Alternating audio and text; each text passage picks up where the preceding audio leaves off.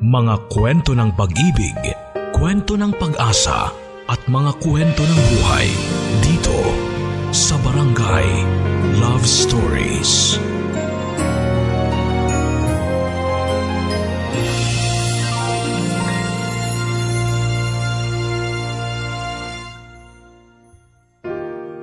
Pagsikat ng araw Pag-ikot ng mundo. Buhay mo'y tuloy sa pagtakbo.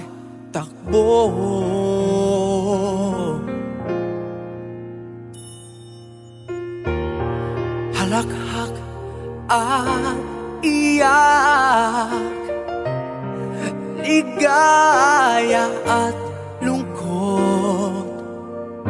Sa ala-alay masinop na inipon.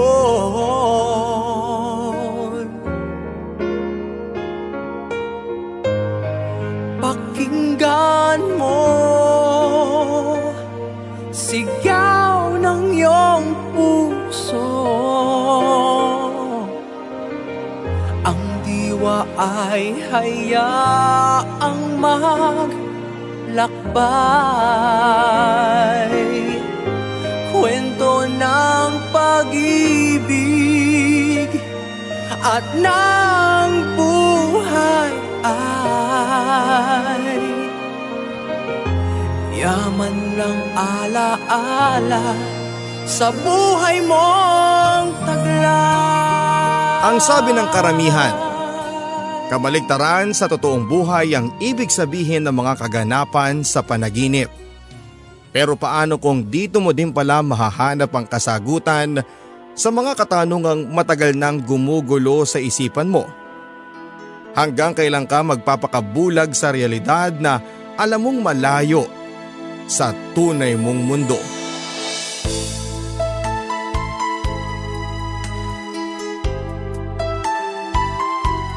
Dear Papa Dudut, Tawagin niyo ako sa palayaw na Ava. Papunta kami ng nanay ko dito sa Cagayan nang maaksidente ang sinasakyan naming bus.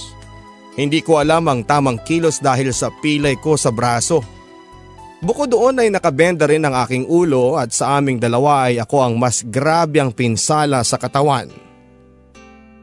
Batid ko kina nanay at sa kasintahan kong sinil ang sobrang pag-aalala sa sinapit ko sa kalagayan ko. Ganon pa man ay tiniis ko ang lahat. Naaawa na rin ako kay nanay sa panay na pag-iyak kaya hanggat maaari ay hindi ko ipinapakitang nahihirapan ako. Mabuti na lamang at hindi kami pinabayaan ni Neil. Mula siya sa may kayang pamilya kaya hindi masyadong iniinda ang gastusin. Isipin niyo na lang po ang ginagawa kong ito ay para masalba ang buhay ni Ava. Dahil hindi naman po pwedeng tumunganga na lang ako gayong alam kong nasa panganib ang, ang buhay ng minamahal ko. Nako, salamat ng marami Neil. Hindi ko alam kung sa paanong paraan kita mababayaran sa kabutihan mo. Saka na lang natin pag-usapan yan, Nay. Ang mahalagay makagawa muna ako ng paraan na maisaayos ang kalagayan ni Ava. Dinig kong pag-uusap ni nanay at Neil. Pagkatapos noon ay muli na akong nakatulog. Sa aking pagtulog ay may isang lalaki akong naaninag. Kasama ko raw siya sa isang dalampasigan at masaya kaming naghahabulan. Pinipilit kong tanawin ang kanyang mukha pero bigo ako. Pagkatapos noon papadudot ay isinuot niya sa akin ang isang singsing na siyang tanda raw ng aming pagmamahalan. Pagkatapos noon ay agad niya akong niyakap at hinagkan.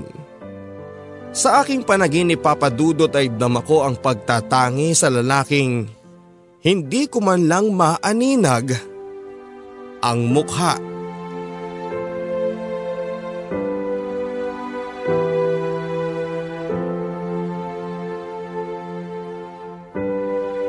Saka ko na lang napagtantong nananaginip lang pala ako nang marinig ko ang isang tinig ng nurse sa aking tabi. Sa pagising ko ay nagulat ako dahil nag-iba na ang silid na kinakalagyan ko sa silid na kinakaroonan ko bago ako nakatulog. Nang mapansin ni nanay ang pagtataka ko habang inililibot ko ang paningin ko sa kwarto ay nagsalita siya. Lumipat tayo sa isang private room anak. Sinilang pumili ng kwartong ito para sa iyo. Mabuti na lamang anak at merong sinil sa buhay natin. Dahil kung nagkataon ay hindi ko alam kung saan ako kukuha ng panggastos mo dito sa ospital anak. Napansin ko ang lungkot sa mga mata ni nanay. Kasunod noon ang pagbukas ng pintuan sa kanyang likuran. Nakita ko ang isang makisig na lalaking nakangiti habang nakatingin sa akin. Andito ka na pala Neil. Gising na siya pero hindi pa masyadong nakapagsasalita. Masayang pagbabalita ni nanay kay Neil. Sa mga nakaraang araw ko na pamamalagi sa ospital papadudot ay tanging sinilangang nakatuwang ni nanay sa pagbabantay sa akin. Salamat ha. Kasi hindi mo ko pinabayaan. Nangihina pa rin ako sa tinig ko. Wala yun mahal. Basta ipangako mo sa akin magpapalakas ka na. Para, para din yan sa darating nating kasal. Sana isagot ni nila ay bahagya akong naguluhan. Wala kasi akong maalala patungkol sa kasal na tinutukoy niya. Kasal? Tayo ikakasal? Napansin kong nagulat sila sa mga naging tanong ko. Saglit silang nanahimik ni nanay. Tama ang dinig mo anak. Nakatakda na ang kasal ninyo ni Neil bago pa man tayo maaksidente. Katunayan niya na isuot mo ngayon ang singsing na palatandaan ng pagpayag mong magpakasal sa kanya. Agad akong napatingin sa singsing na tinutukoy niyang suot ko. Simple lang papadudot ang singsing na suot ko Agad kong naalala yung singsing na sinuot sa akin ng lalaking nasa panaginip ko. Hindi ko nga lang matandaan kung pareho sila ng kasalukuyang kong suot na singsing. Sa totoo lang papadudot ay hindi ko maalala ang ilan sa mga detalye sa buhay ko. Mabuti na nga lang at merong sinanay at si Neil na nagpapaalala sa akin. Hindi rin sila nagkulang sa pagpapadama sa akin ng pagmamahal nila.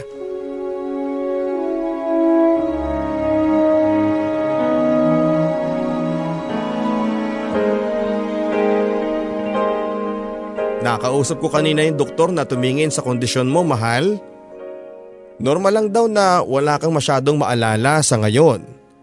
May part kasi ng brain mo na masyadong naapektuhan mula sa pagkakabagok ng ulo mo. Pagkukwento sa akin ni Neil habang sinusubuan niya ako ng soup. Pero wala kang dapat na ipag-alala mahal. Hanggat nandito ako, hinding hindi ko kayo pababayaan ni nanay. Ganon kita kamahal Ava. Kaya kung kinakailangan kong i-give up ang lahat ng meron ako, gagawin ko yun. Huwag ka lang mawala sa akin. Dugtong ni Neil na napapangiti pa habang sinasabi yun. Nang minsang dadalawa na lang kami ni nanay sa kwarto ko ay naisipan ko siyang tanungin patungkol sa nangyaring aksidente. Ano ba kasing nangyari sa atin, Nay? Paano po tayo na aksidente? Nasunugan tayo ng bahay sa Olonga po anak. Walang natira sa atin ni isang kusing. Mabuti na nga lang at naisipan akong alokin ni Neil ng trabaho sa restaurant dito sa Cagayan. Papunta na tayo dito nang maganap ang aksidente. Maswerte pa rin tayo kahit papaano dahil pareho tayong nakaligtas anak. Kitang kita ko ang kasiyahan sa mukha ni nanay habang kinagkwento niya ang lahat.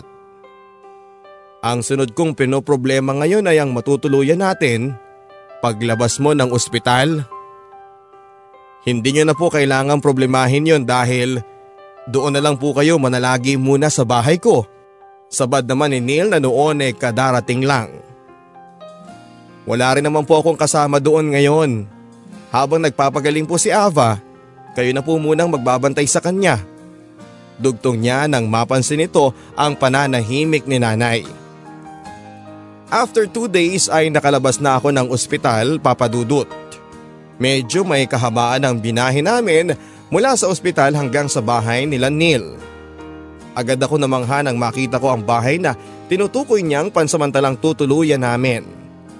Bukod kasi sa napakalawak ng lupaing kinakatayuan nito ay napaka-elegante pa ng itsura ng bahay. Sa laki nito ay napaka-imposibleng tanging sinilangang nakatira. Isa pa sa mga nakadagdag atraksyon sa akin ay ang dagat na natatanaw sa likuran ng bahay niya. Maging si nanay ay manghang-mangha rin sa kanyang mga nakikita. Ikaw lang ba talagang nakatira dito Neil? Parang napakalaki naman ito. Dinig kong tanong ni nanay. Maging siya pala ay nagtataka rin. Ay hindi po. Dati po kasi ay buong pamilya kaming nakatira dito. Pero mula na mag-asawa na yung dalawang ate ko, kusa na rin silang ibinukod ng mga asawa nila. Sila papa at mama naman kasama na ng kuya ko sa Canada. Ayun, abala na sa mga apo nila kaya naiwan na lamang po ako mag-isa sa bahay. Sagot naman ni Neil. Malaking tulong sa pagpapagaling ko ang sariwang hangin at maaliwalas na kapaligiran sa bahay ni Neil. Bukod sa mga kasambahay niya ay hindi rin ako pinabayaan ni nanay. Madalas rin akong tawagan ni Neil para kumustahin kapag siya ay nasa opisina. Mula kasi nang may uwi na ako ay bumalik na rin siya sa kanyang pagtatrabaho. Sa kanya na kasi pinamana ng kanyang mga magulang ang family business nilang restaurant. Kaya batid kong hindi biro ang kanyang ginagampanang trabaho. Alam mo anak, Napaka-swerte mo talaga dyan kay Neil. Kung tutuusin ay ang dami na nating gastusin sa ospital. Pero ni minsan ay wala pa ako narinig na reklamo sa kanya. Nakita kong sobra siyang nag-aalala sa mga nangyari sa atin. Ilang gabi na rin siyang nagpupuyat sa pagbabantay sa iyo at lahat ng yun anak ay kinaya niya. Sa kwento ni nanay papadudot ay namangha ako sa mga sakripisyo ni Neil. Tuloy ay napaisip ako. Paano na lang kung wala si Neil sa buhay namin na mag-ina?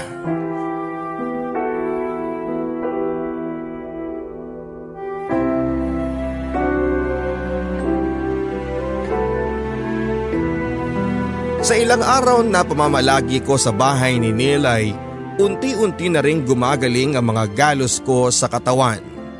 Pero may kaunting kirod pa ako nararamdaman sa aking ulo. At dahil sa ayaw kong mag-alala pa si nanay ay pinipilit kong maging maayos sa paningin niya. Nakatulong rin na nalilibang ako sa sarili ko sa pagtulong kay nanay sa pagluluto. Kahit papaano ay marami na rin akong alam na lutuin dahil sa kanya. Ava, magbihis ka, ipapasyal kita rito sa restaurant Napangiti ako sa panyaya ni Neil sa akin. Gusto ko yung ideya na pamamasyal kaya agad akong gumayak. Halos ilang araw na rin kasi ako nakatambay lang sa bahay. Nasa sasakyan pa lamang kami ni Neil ay abutenga na ang aking ngiti. Ang gaganda kasi ng mga tanawing nadaraanan namin kaya hindi ko mapigilan ng mamangha. Medyo hapon na nang lumabas kami ni Neil at kaya medyo madilim na nang makarating kami sa restaurant nila. Nasa garahe pa lang kami ay napansin ko na ang tila ba walang masyadong tao sa restaurant. Bahagya lang ako nagtaka dahil sa kabila noon ay nakangiti pa rin si Neil. Medyo weird ka rin pala no, pagpupuna ko kay Neil. Bakit naman? Sagot niyang nakangiti pa rin sa akin. Hindi ba dapat nababahala ka kasi kakaunti lang ang customers nyo? Halos wala pa nga atang makitang tao sa loob oh. Eh bakit nakangiti ka pa rin dyan? Yung makasama lang kita ngayong gabi Ava. Malaking bagay na yun sa akin. Tugon niya sabay hawak sa kamay ko. Hanggang sa inaya na niya akong pumasok sa loob ng restaurant. Laking gulat ko nang makita sa mga talulot ng bulaklak na nakakalat sa sahig. Tanging mga lampara lang ang nagsisilbing liwanag sa loob ng resto.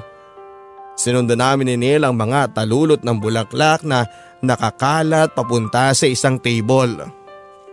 Bago ako makarating sa table ay saka palang inilawan ng isang waitress ang kandila sa table. Saka naman nagsimulang tumugtog ang gitarista sa tono ng kantang Everyday I Love You. Hindi ko na maitago ang kasiyahan sa mga inihanda ni Neil para sa akin ang gabing iyon. Hindi kaya sobra namang ata ang lahat ng ito mahal? Kulang pa nga sana ito mahal eh. Nagustuhan mo ba? Oo naman. This is too much Neil. Pero thank you pa rin. Thank you for making me feel special. Pagkatapos kong magsalita ay muli siyang tumayo sa kalumuhod sa aking harapan. Anong ginagawa mo? Pagtatakang tanong ko. Pagkahawak niya ng kanang kamay ko ay tinanggal niya ang singsing na suot ko.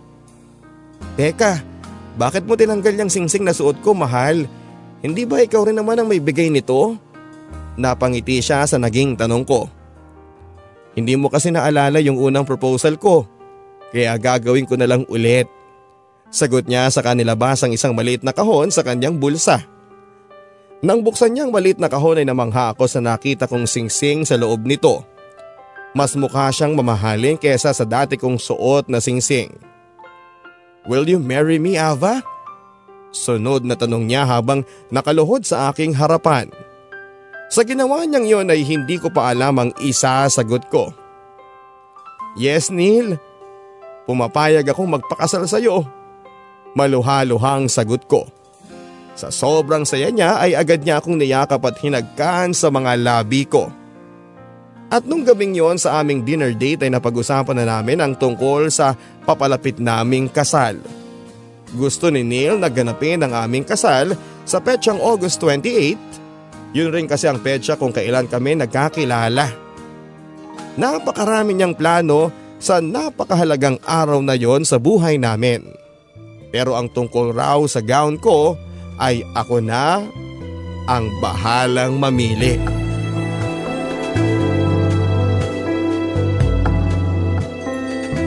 Kinabukasan ay pinasyal naman niya ako sa kanyang opisina. Ipinakilala niya ako sa kanyang mga staff sa opisina maging sa restaurant. Naging magigiliw silang kausap para sa akin. Maging sila ay hindi rin may tago ang excitement sa papalapit na kasal namin ni Neil. Kaso sa hindi inaasahang pagkakataon habang nakikipagkwentuhan ako sa mga staff ni Neil ay bigla akong nahilo. Lumabo ang paningin ko na tila ba idinuduyan ako. Maging ang mga halakhakan na mga kausap ko ay tila ba umeeko sa aking pandinig. Kasunod noon ay ang matinding pagkirot ng ulo ko. Sa tindi ng sakit ay wala na akong nagawa kundi ang sumigaw na lamang papadudot. Batid kong nagulat at nataranta ang mga staff ni Neil at maging sila ay hindi rin alam ang gagawin para tulungan ako.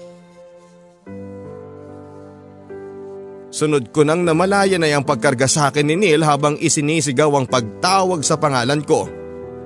Sa pagkawala ko ng malay ay muli kong nakita ang lalaki sa aking panaginip.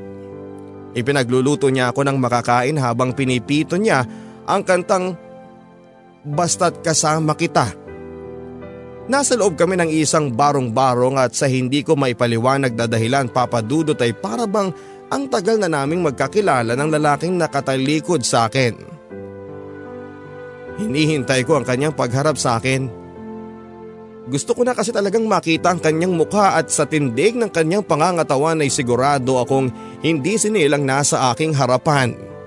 Kaya naman mas lalong naiinip ako sa kanyang pagharap.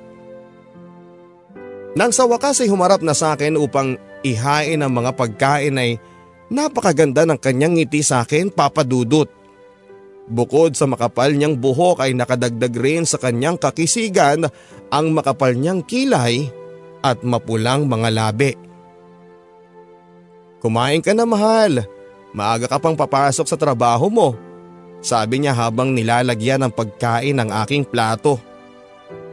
Paminsan-minsan ay sinusubuan rin niya ako habang sabay kaming kumakain. Gustong gusto kong tanungin ang pangalan niya ngunit hindi ko nagawa. Nagising ako nang marinig ko ang pag-uusap ni nanay at ni Neil. Subukan kaya natin siyang dalhin sa ibang doktor, Neil. Matagal na po namin pinagkakatiwalaan ng doktor na tumitingin kay Ava ngayon. Kaya wala akong nakikitang dahilan para sumangguni pa sa ibang doktor. Nagwo-worry lang kasi ako sa kalagayan niya. Mas mag-alala po kayo kapag may nakakita sa kanyang ibang tao. Sagot naman ni Neil sa nag-aalala kong ina. Sa aking paggising ay muli kong naalala ang lalaki sa aking panaginip. Sinubukan kong tandaan ang kanyang pagmumukha pero hirap ako. kumusta na ang pakiramdam ng mahal ko. Nag-aalalang tanong sa akin ni Neil. Hindi ko pa siya kaagad nasagot dahil pinipilit ko ring tandaan ang mga nangyari sa akin sa restaurant bago ako nahilo. Overfatigue raw ang dahilan ng pagkirot ng ulo mo. Yun ang sabi ng doktor sa amin anak. Pero huwag kang magalala dahil bukas na bukas rin ay makakauwi na tayo. Ang sabi naman ni nanay. Kasama sa advice ng doktor ang pag-iwas sa mga crowded at matataong lugar. Nagiging dahilan daw kasi yon ng aking stress sa aking pag-iisip. Hindi kasi ito makakatulong sa aking pagpapagaling. Pagkalabas ko ng ospital ay nag-leave si Neil ng isang linggo. Gusto kasi niyang matutukan ang kondisyon ko. Siya rin halos araw-araw ang naghahanda ng mga kailangan ko maging ang mga gamot ko. Doktor ka na rin pala ngayon. Paberong sabi ko sa kanya matapos niya akong painumin ng gamot. Ayoko na kasing maulit pa yung nangyari sa iyo sa restaurant, mahal. Kaya kung kinakailangang mag-leave ako sa trabaho ko ay gagawin ko. Masiguro ko lang ang kaligtasan mo. Tugon niya na may pag-aalala sa kanyang mga mata.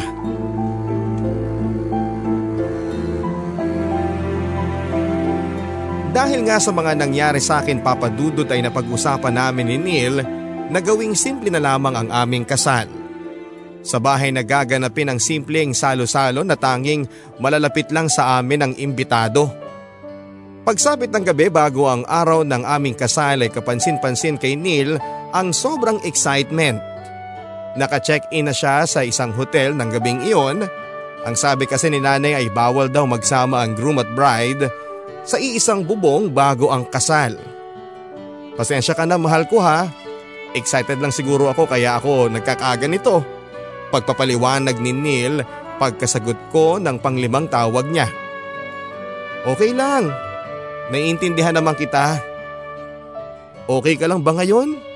Tawagan mo lang ako kapag may nararamdaman kang kakaiba ha. Huwag ka nang masyado mag-isip, okay lang naman ako. At saka kasama ko naman ang nanay ko dito kaya matulog na tayo mahal ko at maaga pa tayo bukas. See you bukas my soon to be Mrs. Castillo. Paalam niya sa huling pag-uusap namin. Excited rin naman ako para sa kasal namin papadudot. Pero mas nananaig sa akin ng kaba ng gabing iyon.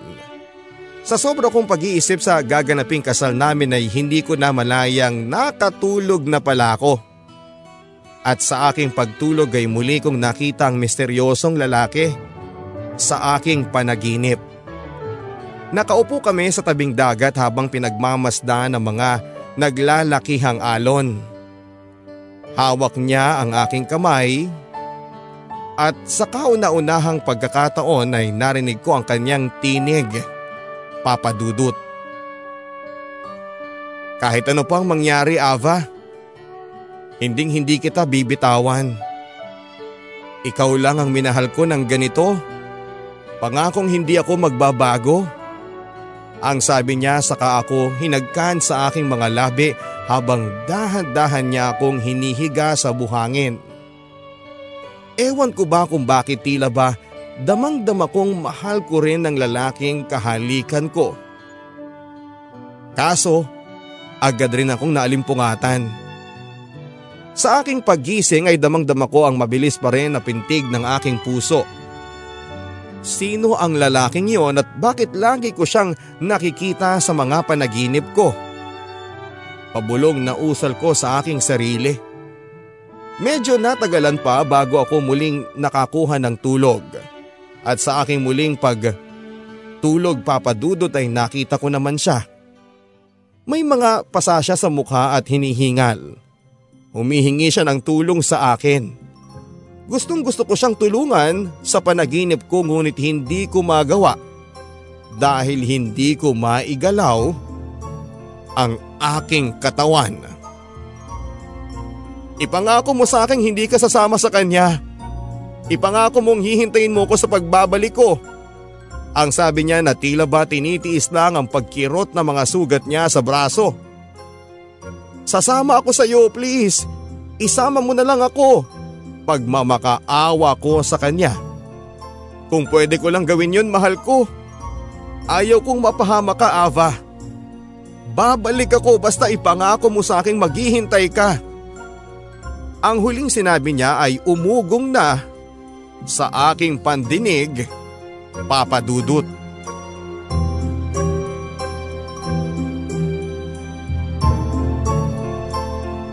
Anak, Ava, gising! Nananaginip ka anak! Dinig kong sabi ni nanay habang tinatapik ang pisngi ko. Pinagpapawisan ako ng magising ako at dama ko pa rin ang pag-aalala sa lalaki mula sa aking panaginip.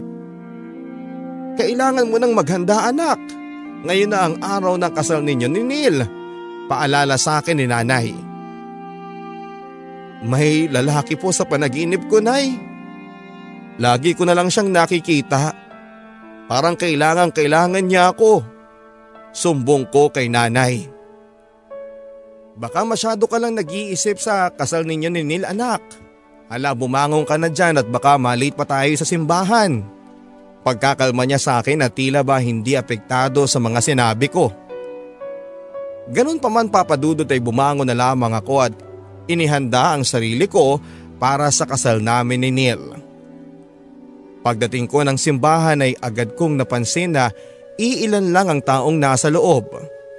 Bukod sa mama ni Neil na umuwi pa mula sa Canada, dalawang kapatid na babae ni Neil at pamilya nila ay may mga staff ni Neil na lang ang namukhaan ko sa mga nasa simbahan. Hindi ko rin alam papadudot kung sino ba sa kanila ang kamag-anak namin ni nanay. Naging maayos ang lahat sa kasal namin papadudot. Hindi rin sinumpong ang pagkirot ng aking ulo. Maluha-luha si Neil nang sa wakas ay tinawag na kaming Mr.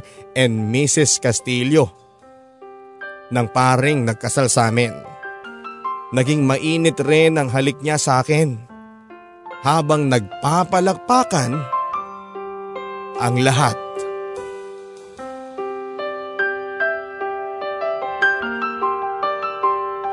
Habang kasalukuyan ng nanananghalian ng mga dumalo sa kasal ay pinipilit kong mukhaan ng ilang bisita. Pero wala talaga akong makilalang kamag-anak. Hanggang sa hindi na ako nakatiis at tinanong ko na lamang si nanay. Yun nga rin ang pinagtataka ko anak eh. Nagpadala naman ako ng mga imbitasyon sa probinsya natin. Marahil ay wala silang mare medyong pamasahe. Intindihin na lang natin sila anak. Anak pagpapaliwanag ni nanay na agad ko ring naunawaan. Naging masaya ang araw na yon para sa lahat papadudot, lalong lalo na sa amin ang asawa kong si Neil. Muling nagpalakpakan ng lahat ng buhatin ako ni Neil para hagkan sa aking labi. Kabado na ako nang buhat-buhat niya ako papunta sa kwarto niya na magiging kwarto na naming mag-asawa. Yun pa lang ang kauna-unahang pagkakataong kong makakapasok sa kanyang silid. Agad akong namangha nang makita ko ang mga frames na nakadisplay sa palibot ng kanyang silid.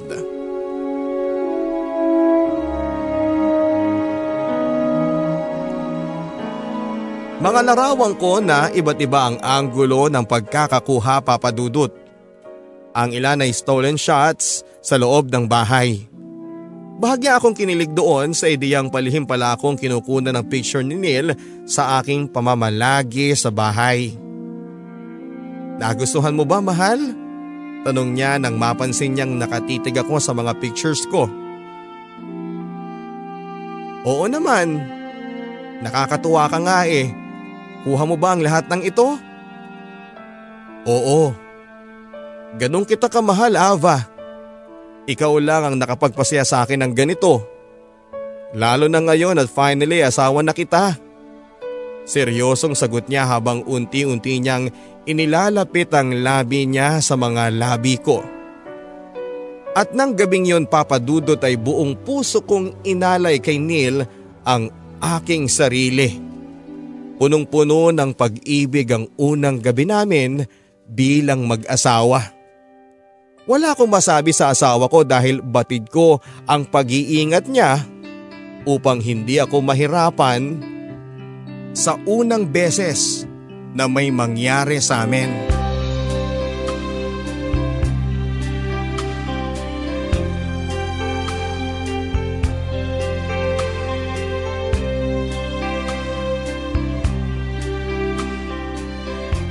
Kinabukasan ay nagising na lamang ako sa bango ng naamoy kong ulam. Pagkadilat ko'y bumungad sa akin ang almusal na nakalagay sa mesang tabi ng kamang hinihigaan ko. Good morning Mrs. Castillo. Breakfast for you. Wala ka nang masasabi ha, with special delivery pa yan.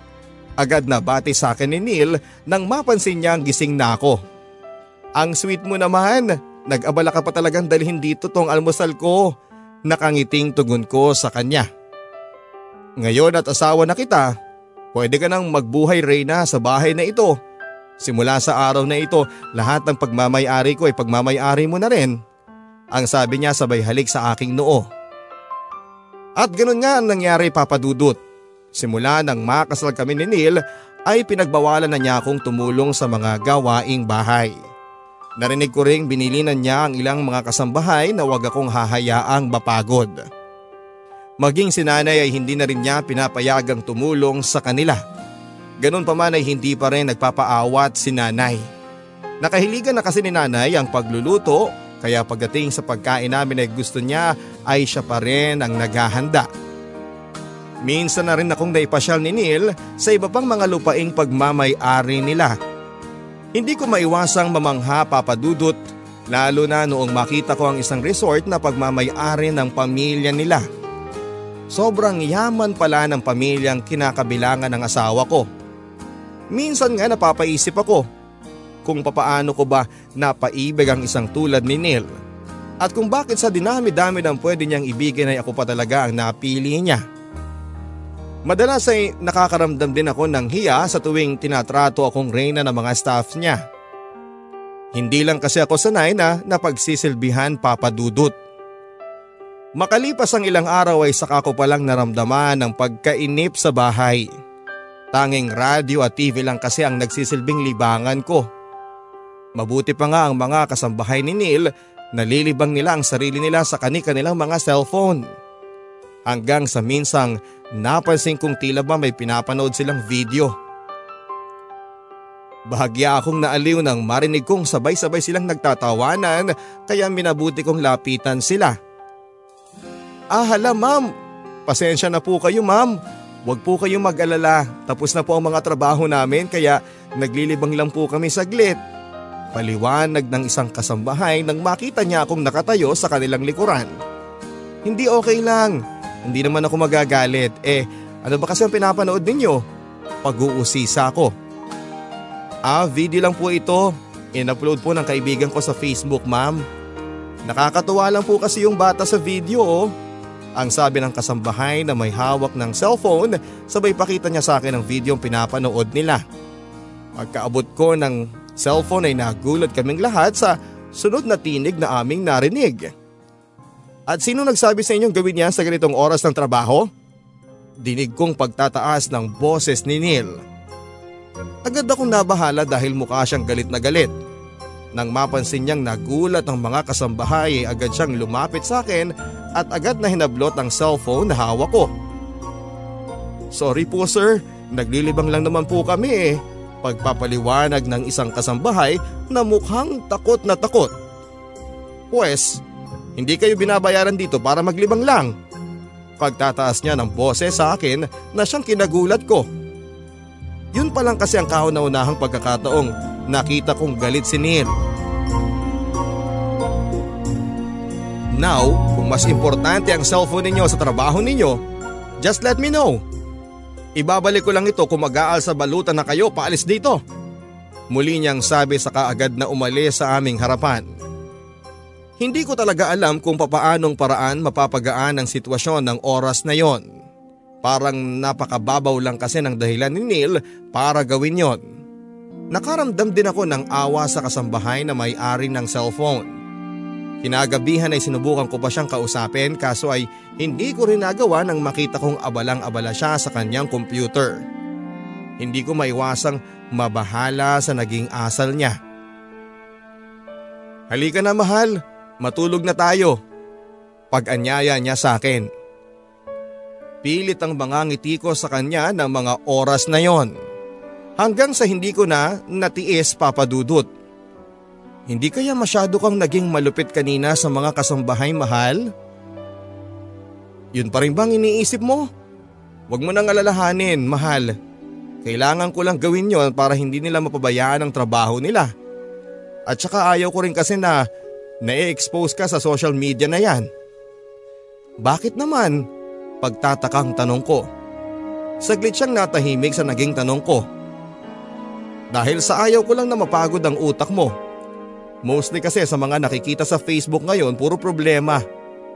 Tanging naisagot niya. Sa aking pagkakatulog papadudot ay isang babae naman ang nakita ko sa panaginip ko. Ipinagluluto raw niya ako ng isang masarap na putahe.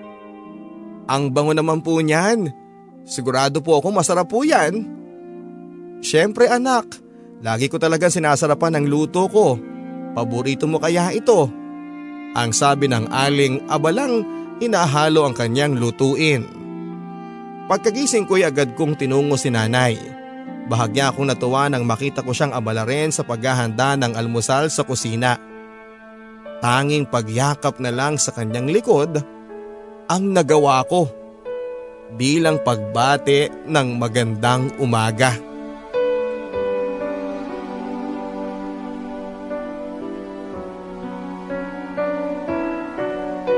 Dahil medyo magaling na ang mga galos ko sa katawan ay nakakatulong na rin ako kahit papaano sa mga gawaing bahay.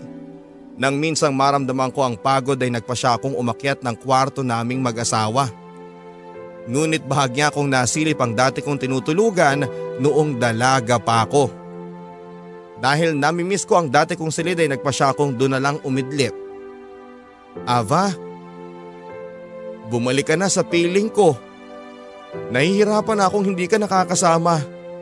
Kailangan kita, mahal ko. Dinig kong tinig sa aking panaginip. Muli kong nakita ang misteryosong lalaki papadudot. Hindi ko rin maintindihan kung bakit siya umiiyak sa aking panaginip. Kung bakit tila ba hinahanap niya ako. Pinipilit kong magsalita sa panaginip ko subalit hindi ko magawa hanggang sa kusa na rin akong nagising mula sa aking pagkakatulog. Sino ka ba talaga at bakit lagi ka nalang nagpapakita sa panaginip ko? Muli kong naitanong sa aking sarili. Nakakainis lang yung wala akong magawa para alamin kung sino nga bang misteryosong lalaki sa aking panaginip. Oh, andyan ka na pala anak. Bakit dito ka ata umidlip sa dati mong kwarto? Namimiss mo dito no? Hala, gumaya ka na at samahan mo ko. Ang sabi ni nanay na nakabihis na. Saan tayo pupunta, nay? Samahan natin si Manang sa pamamalengke. Namiss ko lang din kasi magluto ng kare-kare. Paborito mo kaya yon? Sa huling linya ni nanay ay sunod naman bumalik sa aking alaala yung ale na minsan ko na ring nakita sa aking panaginip. Anak, naririnig mo ba ako? Kanina pa kitang kinakausap. Ang sabi ko gumaya ka na, hihintayin kita sa baba. Dugtong niya sa katuluyang bumaba. Kahit batid kong nagmamadali si nanay ay hindi pa rin ako gumagalaw sa dami ng tanong sa aking isipan. Saka pa lang ako tuluyang gumayak nang muli kong narinig ang tinig ni nanay na tinatawag ang pangalan ko mula sa baba ng bahay. Habang abala kaming namimili ni nanay ay muli akong nakaramdam ng pananakit ng ulo. At dahil doon ay agad siyang nagpasyang iwan ako pansamantala sa isang karinderya. Habang umiinom ako ng bottled water ay napansin ko ang isang alis sa kabilang mesa. Mukha siyang pagod na pagod habang nakatitig sa akin. Sinubukan ko pang ibaling sa iba ang paningin ko pero hindi pa rin siya natitinag sa pagkakatitig sa akin. Sunod noon ay nilapitan na niya ako. Tama nga sila. Dito ka lang matatagpuan. Pamilyar sa akin ang kanyang tinig papadudot. Parang minsan ko na siyang nakausap kaso hindi ko lang maalala kung saan at uh, kailan. Teka lang po Ale, maghunos daily po kayo. Tugon ko habang sinusubukan kong alisin ang kamay niyang nakahawak sa braso ko. Hindi mo ba ako nakikilala? Sumama ka na sa akin ngayon din. Uuwi na tayo. Nakita kong nangingilid na ang luha sa kanyang mga mata. Sandali lang ho. Okay lang po ba kayo? Ipagkukuha ko po kayo ng maiinom. Hintayin niyo lang po ako dito. Mabuti na lamang at saglit ko siyang napakalma. Papunta na ako ng counter na medyo malayo sa kanya nang makasalubong ko naman si nanay. O, kumusta ka na? Kumusta ang pakiramdam mo anak? Okay ka na ba? Opo nay, kukunan ko lang po ng tubig yung babaeng yun. Sabay turo ko sa babaeng nakatalikod sa amin. Ha? Sino naman yun? Ewan ko nga nay, bigla na lang niya ako nilapitan. Iuuwi na raw niya ako. Umiiyak pa nga siya eh. Sa naikwento ko ay nanlaki ang mata ni nanay. Naku anak, kailangan na nating umuwi. Paniguradong nababaliw lang ang babaeng yan. At saka isa pa anak, siguradong hinahanap na rin tayo ni Neil. Ang sabi ni nanay sabay akin niya sa aking balikat palabas ng kantina.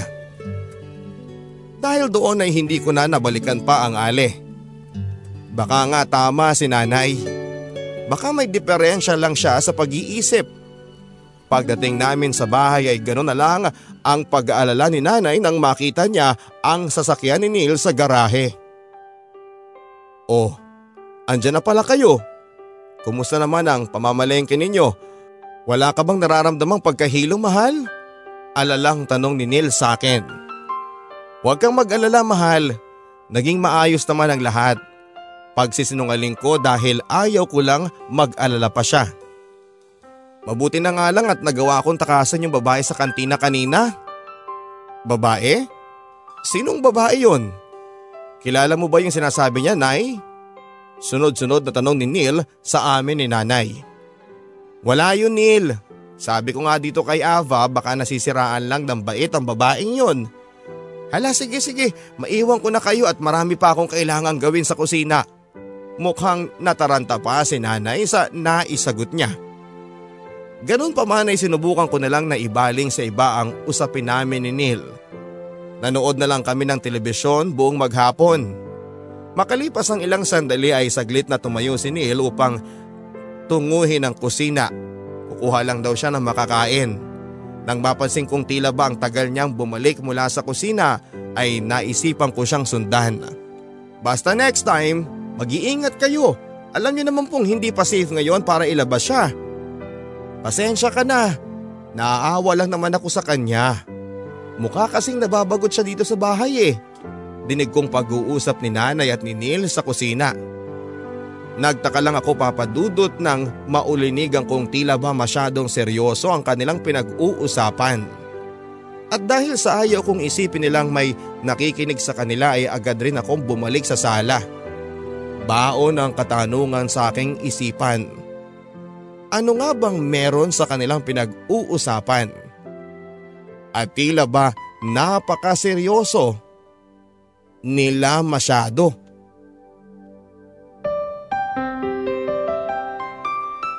Isang araw ay nagpasya si Neil na isama ako sa kanyang opisina. Ngunit sa pagdating namin ng opisina ay saglit rin siyang nagpaalam sa akin.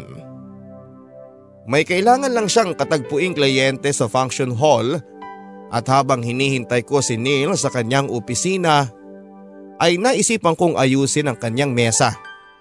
Kasalukuyan akong nagliligpit ng papeles nang pumasok ang sekretarya niya at saglit na may ginawa sa computer. Naiwan ng sekretarya na nakabukas ang computer. Napangiti ako nang makita kong pictures namin ng kasal ang kanyang screensaver. Nang hawakan ko ang mouse ay agad na bumungad sa akin ang Facebook ni Neil. Tanging initials lang ng pangalan niya ang nakalagay sa kanyang profile picture. Habang nagpupunas ako ay narinig ko ang beep mula sa kanyang computer. Agad kong nakita ang mensahe ng isang JV sa kanyang Facebook. You must be careful by now bro. Hinahanap na siya. Pagbasa ko ng message ay saka ko naman natanaw na paparating na si Neil. At dahil doon ay dali-dali kong hinugot ang saksakan ng computer. Ayoko kasing isipin niyang pinakialaman ko ang gamit niya sa opisina. Muli na namang nag-iwan ng katanungan sa isipan ko ang tungkol sa mensahe ni JV At kung sino nga ba siya sa buhay ni Neil. Hanggang sa maisipan kong tanungin si Neil. Mahal? Maalala ko lang. Bakit nung kasal natin eh wala ka man lang na ipakilalang kaibigan mo sa akin? Halos lahat kasi ng mga barkada ko eh wala dito. Yung iba nasa Manila tapos yung iba nasa Olongapo. Ganun ba? Sana makilala ko rin sila balang araw. One time makikilala mo rin sila mahal. Lalo na yung si JV. Parang kapatid ko na kasi yun eh. Kaso nasa Olongapo siya ngayon. One time kapag andito siya ipapakilala kita sa kanya. Pagbibida niya. Nang mabanggit niya ang pangalang JV ay naalala ko yung mensaheng nabasa ko. At kung sino yung tinutukoy niyang hinahanap na. Habang patagal ng patagal papadudot ay parami naman ang parami ang tanong sa aking isipan. Habang naglilipit ako ng mga kalat sa kwarto ay may narinig akong tila ba cellphone na nagri-ring. Dahil sa hindi ko alam kung saan nakalagay ang tumutunog na cellphone ay sinubukan kong hanapin. Hanggang sa nakita ko ito sa una ni Neil. Kaso nang nahawakan ko na ang cellphone ay saka naman huminto ang pagtunog. Marahil sa kakamadali ni Neil na pumasok ng opisina kaya naiwan niya itong cellphone niya. Usal ko sa aking sarili. Ilalapag ko na sana sa cabinet ang cellphone nang muli itong tumunog. Isang tawag mula kay JV ang naghihintay ng sagot. At dahil sa alam kong kaibigan naman siya ni Neil ay ako na ang sumagot ng tawag niya. Hindi pa man ako nakapagsasalita ay narinig ko na ang natatarantang boses ng lalaki sa kabilang linya.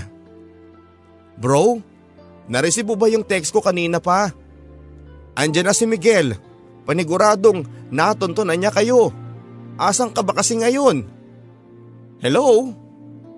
Hindi ko pa rin maintindihan ang punto ni JV papadudot sa kanyang sinasabi. Sinong may sabi sa iyong pakialaman mo ang gamit ko? Seryoso ang tinig na umalingaw-ngaw sa loob ng aming kwarto. Nadatnan ako ni Neil sa aktong parang may kausap sa kanyang cellphone. Sa gulat ko ay agad kong napatay ang tawag mula kay JV. Mahal, si JV yung tumatawag. Hindi ko pa man natatapos ang sasabihin ko ay agad niyang inagaw ang cellphone sa aking kamay. Sa lisik ng kanyang pagkakatitig sa akin ay namayani ang takot sa aking dibdib para kasing ibang nilang nasa aking harapan ng mga oras na yon. Isa sa mga pinakaayaw ko sa lahat ay ang pinakikialaman ng mga gamit ko. Seryoso pa rin ang tinig niya. Sino yung Miguel Neil? Andito na raw siya ngayon ang sabi ni JV. Sa naging tanong ko ay napabuntong hininga si Neil. Hindi mo siya kilala. At hindi mo siya dapat na makilala. Bakit ba parang ang dami kong hindi alam? Akala ko ba tutulungan mo kong alamin ang mga dapat kong malaman? Hindi ko na napigilan pa ang maglabas ng sama ng loob, Papa Dudut. Kapag sinabi kong wala ka na doon, wala ka na doon. Kaya pwede ba huwag ka nang makulit pa? Ang dami ko ng problema sa opisina. Huwag ka nang dumagdag pa. Bulyaw niya sa katuluyang nilisan ng silid namin. Napaluhan na lamang ako sa pagkagulat papadudot. Hindi ko sukat akalaing magagawa akong sigawan ni Neil. Naninibago ako sa kilos ng asawa ko papadudot.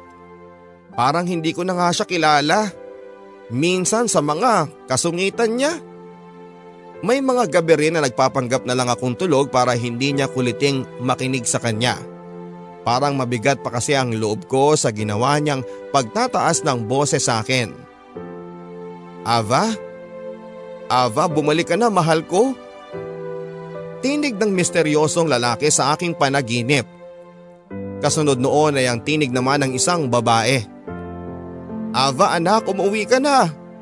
Halos magkasabay na umaalingaw-ngaw sa aking panaginip. Sinubukan ko silang hanapin ngunit bigo ako. Hanggang sa napabangon na lamang ako sa pagpupumilit kong makita ang mga taong tumatawag sa akin. Mabuti na lamang at mahimbing pa rin ang tulog ni Neil sa aking tabi. Ilang araw na rin na hindi ko masyadong iniimikan si Neil Papadudut. Masama pa kasi ang loob ko sa kanya.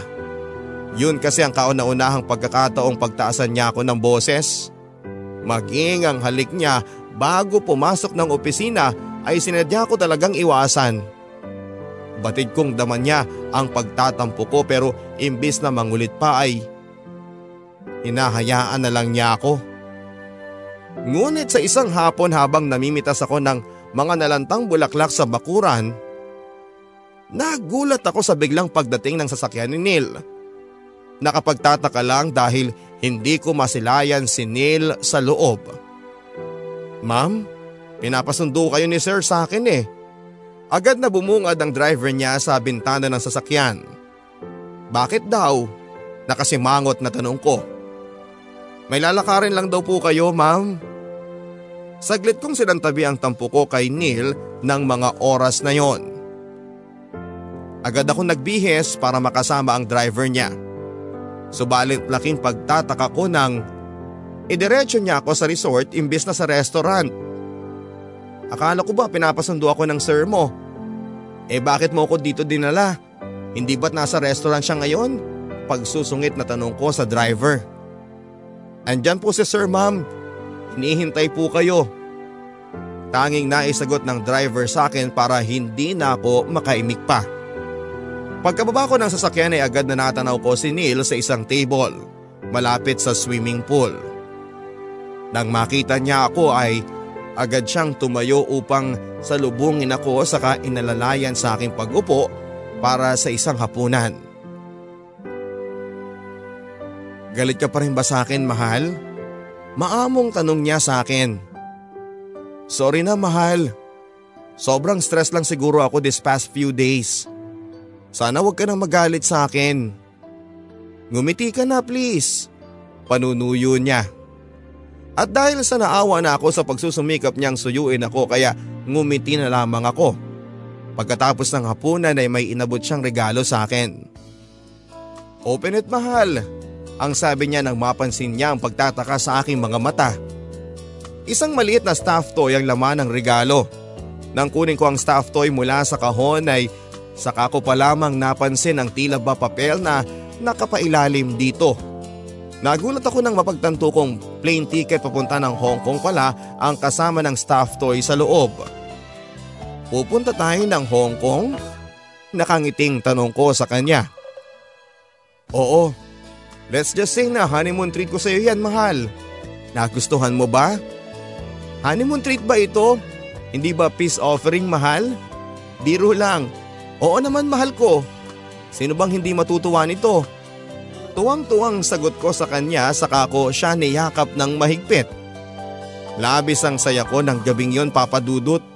Dahil bati na kami ni Neil, nakakataba lang ng puso yung iparamdam niya sa akin nagsisisi siya sa mga nagawa niya. Doon na rin kami nagpalipas ng gabi sa resort at muli ay naging mainit ang gabing yon. Para sa aming dalawa. Sa nangyari sa amin ni Neil noon papadudot ay dama kong sobra niya akong namiss. At ganun rin naman ako para sa kanya. Simula noon ay naging magiliw na ang mga araw na lumipas sa amin ni Neil.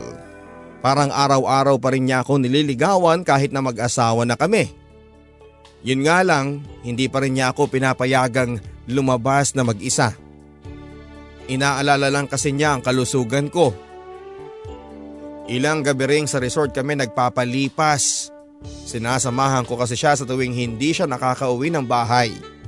Hanggang sa isang umaga nang maisipan kong mauna na umuwi kay Neil sa bahay. Laking pagtataka ko nang mapansin kong wala si nanay. Nagpunta po ng palengke ma'am. Hindi na po kasi niya mahintay ang pagdating ninyo kaya pumunta na lamang siya mag-isa. Sagot sa akin ng isang kasambahay. Sunod noon ay ang pagring ng telepono sa sala. Nang sagutin ko ang tinig ay agad na si nanay ang narinig ko. Ava? Ikaw ba yan? Nakauwi na pala kayo mag-asawa. Naiwan ko kasi sa kusina yung listahan ng mga bibilhin. Pwede mo bang dalhin sa akin sa palengke anak? Hihintayin kita rito. Malapit sa kantina na madalas mong pagpahingahan. Uh, Bahagya pa ako napangiti dahil umiral na naman kasi ang pagkaulyanin ni nanay. Pagkababa ko ng telepono ay agad akong gumayak para makipagkita sa kanya sa palengke. Pagkababa ko mula tricycle sa palengke ay agad na hinagilap ng mga mata ko ang kinakaroonan ni nanay. Subalit na pukaw ang atensyon ko nang makita ko ang lalaking nakatayo sa kabilang banda ng palengke. Parang pamilyar siya sa akin. Parang nakita ko na siya sa hindi matandaang lugar. Tila ba may hinahanap ang lalaki? Mabuti na nga lamang at nakasombrero at sunglasses ako. Kaya kampante akong hindi niya mahalatang tinititigan ko siya. Idagdag mo ang sasakyang paroon at parito sa aming harapan. Saglit ko naalala si nanay kaya ipinagpatuloy ko ng paghahagilap sa kanya. Subalit nang muli kong ibalik ang paningin ko sa lalaki ay bigla na lang siyang nawala sa kanyang kinakaroonan. Ganon pa man ay ipinagpatuloy ko na lang ang paglalakad upang hanapin si nanay. Hindi nagtagal ay nakita ko rin ang kinakaroonan ni nanay. Nagtaka ako nang mapansin kong may kausap siyang ale at tila ba nagbabangayan. Mula sa kalayuan ay namukhaan ko ang kausap niya. Siya yung aling minsan na rin lumapit sa akin sa kantina. Yung aling may diferensya sa pag-iisip. Bahagya ako nagalala para kay nanay kaya minabuti kong puntahan sila. Subalit hindi pa man ako tuluyang nakakalapit ay narinig ko na ang pag-uusap nilang dalawa. Maawa ka naman sa akin ate Leticia. Ibalik mo na sa akin ang anak ko. Huwag mong gawin sa amin ito. Dinig kong pagsusumamo ng babae kay nanay. Agad ako napaisip kung sino ba yung tinutukoy niyang anak. Hindi ko nga alam ang pinagsasasabi mo. Bitawan mo ko at may lalakarin pa ako pagpupumiglas ni nanay. Alam na namin ang lahat ate. Kaya kung ako sa iyo magsalita ka na, bago ko pa makalimutan kapatid kita. Kailangan ako ng anak ko ate. Kailangan ako ni Ava. Hindi ako maaaring magkamali sa mga narinig ko papadudot. Pangalan ko ang binanggit ng babae. Gusto kong isipin na marahil ay nasisiraan lang talaga siya ng bait. Pero paano ko ipapaliwanag yung anggulong alam niya maging ang pangalan ko? Tama ba ang narinig ko? Tinawag niya akong anak. So kilala pala talaga niya ako. Sabad ko mula sa kanilang likuran. Huwag kang nagpapaniwala sa babaeng yan. Nanginginig na tugon ni nanay. Ate pwede ba? Tama na. Kailangan niyang malaman ang katotohanan. Sino ba talaga ang babaeng ito, Nay? Bakit kilala niya ako? Ano ba talaga ang koneksyon niyo sa kanya? Pagtataas ko ng boses dahil nalilito talaga ako ng mga oras na yon. Sumagot ka, Nay! Dugtong ko habang nangingilid na ang mga luha sa mga mata ko. Patawarin mo ako Ava. Pero ang babaeng nasa harapan mo ngayon ay ang… ay ang tunay mong ina.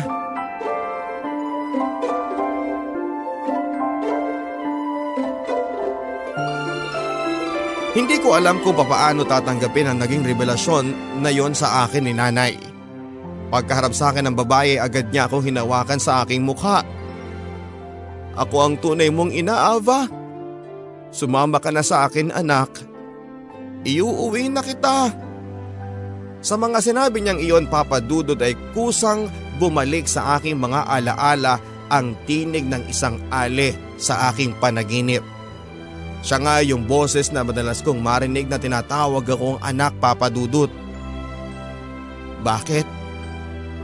Bakit kailangan niyo itong gawin sa akin? Lumuluhang tanong ko kay Nanay Leticia. Patawarin mo ko anak. Pero ang totoo niyan ay tiyahin mo lang ako. Iniwang ka sa akin ng tunay mong ina sa kagustuhan niyang makapagtrabaho sa Maynila. Musmus ka pala ngay ako nang kinagisnan mong ina. Nagseselos ako sa tuwing umuuwi siya. Kapag magkasama na kayong dalawa, ay hindi mo na ako napapansin. Lalo na anak kapag nakikita kong sarap na sarap ka sa mga luto niya. Bago siya bumalik ng Maynila ay sinabi niyang kukunin ka na niya sa mga susunod na uwi niya. Hindi ko yun nagustuhan anak. Matapos ang lahat ng mga sakripisyo ko sa'yo, ay basta ka na lang niyang babawiin sa akin? Hanggang sa minsang pasyalang ka ni Neil sa bahay. Nasabi ko sa kanya ang tungkol sa mga plano ng tunay mong ina. Maging siya ay hindi niya nagustuhan ang ideyang kukunin ka ng nanay mo. Kapag nagkataon kasi ay hindi ka na niya makikita pa. Hanggang sa naisipan niyang tulungan kang Tulungan niya akong ilayo ka. Aalokan niya tayo ng trabaho sa restaurant nila dito. Nakaplano na rin siyang susunod sa atin kapag andito na tayo. Sa ganoong paraan ay masusolo ka na rin namin. Lalo na ni Neil na ang tanging hangad lang ay ang mailayo ka kay… Kanino? Mailayo niya ako kanino? Sa lalaki na tunay na nagmamay-ari ng puso mo? Si Miguel. Sa mga nasabi niyang pangalan ay naalala ko ang araw na nasagot ko ang tawag ni JV. Nabanggit niya ang pangalan na Miguel. Labis kasi ang galit ni Neil nang malaman niyang pumayag ka na magpakasal kay Miguel. Kaya desperado na rin siyang ilayo ka. Pareho kami ng pinaglalaban ang ilayo ka sa mga taong kaagaw namin sa puso mo. Sunod ko namang naalala ang lalaki nagpakita sa panaginip ko papadudot. Yung lalaking tila ba humihingi ng tulong. Ipangako mo sa akin hindi ka sasama sa kanya. Ipangako mong hihintayin mo ko. Ang pagbabalik ko. Sasama ako sa iyo. Please, isama mo na ako. Kung pwede ko lang gawin yon mahal. Ayaw kong mapahama ka, Ava. Babalik ako basta ipangako mo sa akin, naghihintay ka. Nakatulala pa rin ako habang pinapakinggan ng kwento sa akin ni Nanay Leticia. Hindi man malinaw sa akin ang sakit na dulot ng paglayo nila sa lalaking minahal ko. Maliwanag naman sa aking pinag Laruan nila ang buhay ko habang may amnesia ako. May koneksyon pala talaga sa buhay ko ang lahat ng mga nakikita ko sa aking panaginip, papadudot. Nangingibit na ako sa galit ng maisipang kong puntahan si Neil.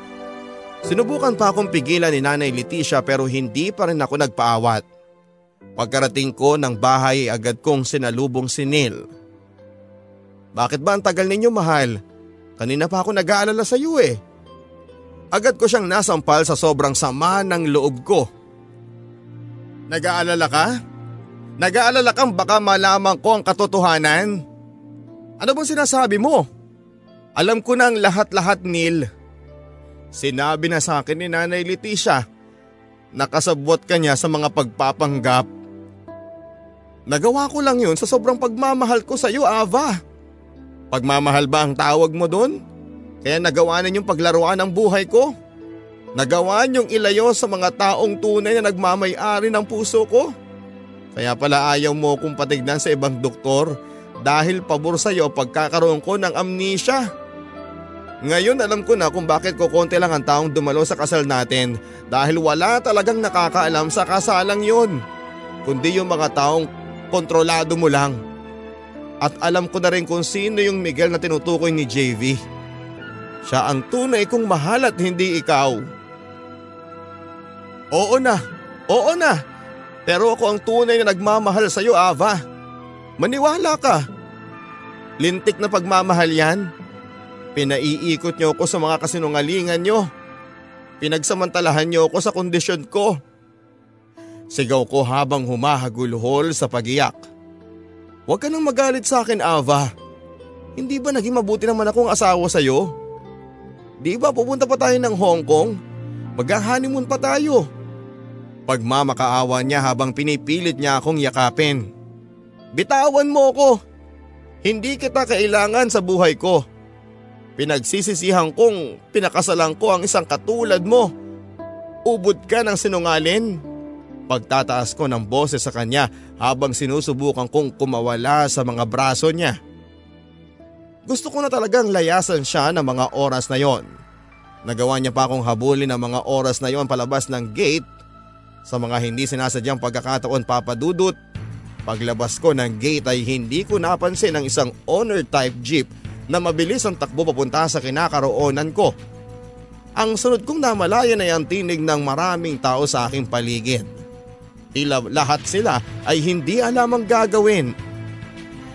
Layuan mo siya! Ikaw ang may kasalanan sa lahat ng ito! Dinig kong tinig ng isang lalaking tila ba umiiyak na sa pag-aalala.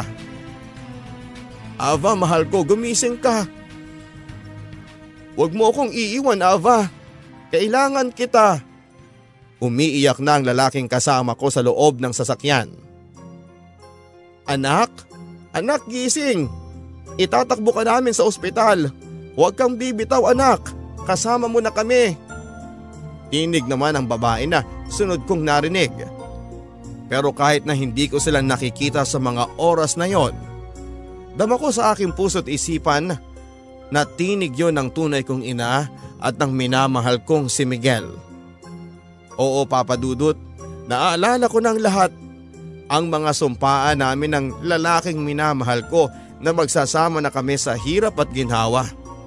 Ang kababada kong matagal ko nang iniibig na siyang pinangakuan ko papadudot ng kasal.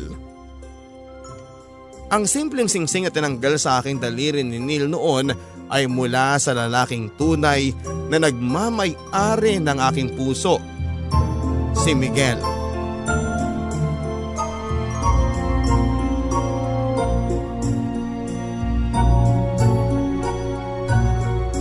Makalipas ang isang araw ay nagkamalay na rin ako. Agad kong nakita si Miguel na hawak ang aking kamay habang mahimbing na natutulog sa aking tabi. Sa kanyang likuran naman ay nasilayan ko ang maamong mukha ni nanay. Totoo na ba ito? O isa na namang panaginip? Tanong ko sa aking sarili. Gising ka na pala. Kumusta ang pakiramdam mo mahal ko? Tanong ni Miguel sabay pisil sa aking kamay. Totoo na nga ito. Hindi na ako nananaginip. Nakangiting sagot ko. Oo Ava, nagbalik ka na sa tunay mong mundo. Kasama kaming tunay na nagmamahal sa iyo. Tugon naman ni Miguel na hinaplos ang aking mukha. Ako si Miguel papadudot ay nakadama ako ng pananabik sa kanya. Matagal-tagal din kaming hindi nagkita at batid kong ganun rin naman siya. Maging si nanay, I mean ang tunay kong ina ay labis din ang kasiyahan na makita niya akong gising na. Sila nang nagkwento sa akin ng pagkakadakip kay Neil ng mga pulis. Minsan na kasi nitong pinagtangkaan ang buhay ni Miguel kaya nararapat lang na ito'y makulong. Pero baka hindi rin siya magtagal sa kulungan. Agad akong nabahala sa mga sinabi ni Miguel. Isang araw pa lang kasi ang nilagay niya doon ay mukhang nakikitaan na nila siya ng kakaiba. Nagsasalita kasi itong mag-isa sa selda. Minsan nga ay nagwawala pa. Kaya balak na ilipat na lang daw sa mental hospital. Pag-aaralan daw ng mga doktor ang kalagayan niya. Nang makalabas na ako ng hospital ay agad na kaming nagpasyang manirahan na lamang sa Maynila papadudot kung saan malayo sa mundong ginagalawan ni Neil. Naisipan kong ipadala ang aking kwento ng buhay ko dahil isa ako sa mga tagahanga ng napakasikat ninyong programa, ang Barangay Love Stories. Kayo ang madalas kong pinakikinggan sa pamamalagi ko noon sa bahay ni Neil. Hindi ko nga sukat akalaing magagawa ko rin palang isulat ang kwento ko ng buhay at pag-ibig ko. Sana lang ay mapabilang ang liham ko sa mga mababasa ninyo. Isa rin ako sa mga naghahangad na sana ay lalo pang maging matagumpay ang inyong programang Barangay Love Stories, maging ang inyong istasyon. Lubos na gumagalang, Ava. Maraming salamat Ava sa pagbabahagi ng iyong Barangay Love Stories. Nakakalungkot lang isipin mga kapuso na sa labis na pagmamahal, ay magagawa mong sirain ang buhay ng iba. Hindi pagmamahal ang tawag doon. Ang tawag doon mga kapuso, mga kabarangay ay pagiging makasarili. Na kailanman ay hindi magbibigay at magdudulot sa iyo ng panghabang buhay na kaligayahan. Ang ating liham kasaysayan ay muling isinulat para sa radyo ni Michelle Batan na may titulong Panaginip. Ako po ang inyong si Papa Dudut sa mga kwento ng pag-ibig, buhay at pag-asa dito sa nangungunang Barangay Love Stories. Pagsikat ng araw Pag-ikot ng mundo Buhay mo'y tuloy sa pagtakbo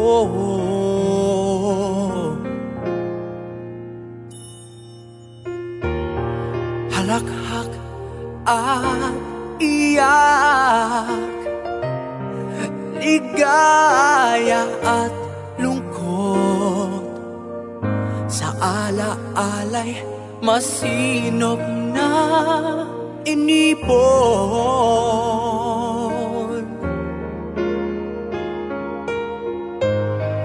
Pakinggan mo Sigaw iyong puso. Ang diwa ay hayaang maglakbay. Kwento ng pag-ibig at ng buhay ay